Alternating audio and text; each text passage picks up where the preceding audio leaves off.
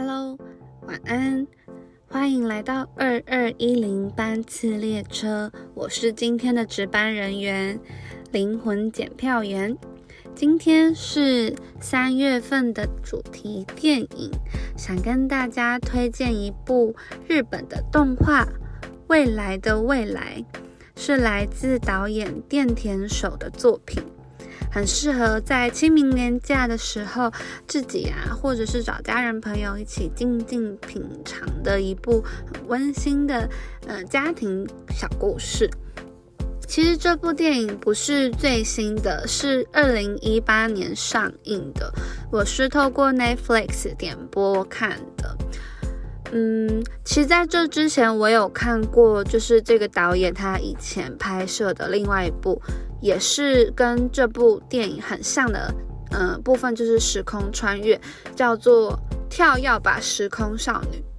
我发现其实我很喜欢这种，就是时空穿越，有到过去、现在、未来之间，嗯，就是主角可以穿梭的这种，有点像是哆啦 A 梦。哆啦 A 梦就是在动画里面可以让就是大雄跟。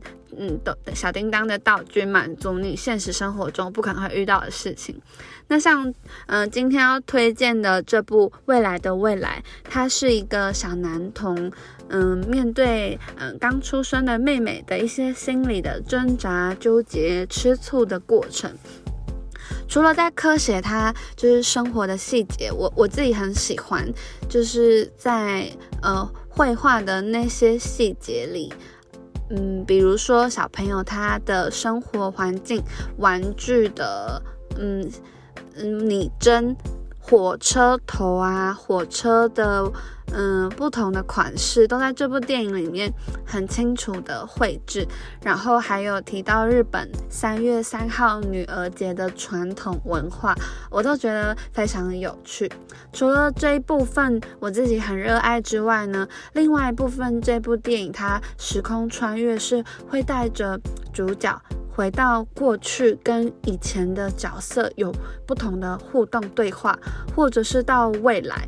这部电影的名称原因，就是因为，嗯，主角小弟弟的妹妹名叫做未来，所以，嗯，主角他到，嗯，未来的时空里遇到他的妹妹，所以就叫做未来的未来。那。细节我就不太多说，会爆雷太多。我自己是觉得说，推荐这部时空电影可以，嗯，在这种就是很温馨、很温暖的生活片刻的情节当中，让自己细细的反思说，假如有机会，嗯，我可以，嗯，透过看到过去的家人朋友的模样。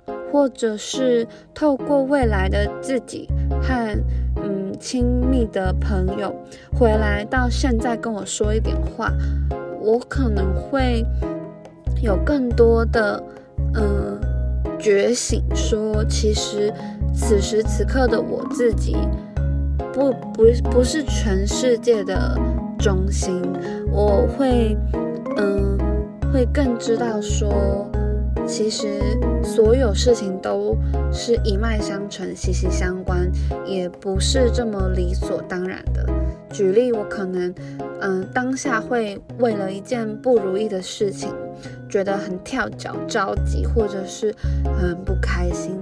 但假设我可以知道，嗯，也许在此时此刻的现在，有，嗯，另外一个时空的我在意的家人朋友，他可能面临了什么？困难等着我去，赶快长大，变成一个更有能量的人去解救他。那我当下可能就不会这么执着、执着的陷在自己给自己的框架里面。这是我就是在看这部电影的时候，透过主角他穿越各个时空的时候，也在反思的。就嗯，假设我也可以看到以前的。嗯，我的家人，或是未来的我自己，也许我就不会再这么的局限在此时此刻的想象世界里。那也推荐给大家，就是如果你想要知道电影里面到底究竟时光穿越跟我提到的那些故事到底在说什么，可以自己去品尝看看。这是一部我觉得很温暖，然后很启发人心的动画小品。很适合在你静下心来的时候打扫啊，然后做瑜伽的时候啊，可以搭配着看。我自己就是这样看着看着就把房间扫干净，然后心情好像也被整理了一番。推荐给大家，祝福大家清明连假可以放松休息，然后准备为新的四月奋斗。好。那今天就到这里啦，跟大家晚安。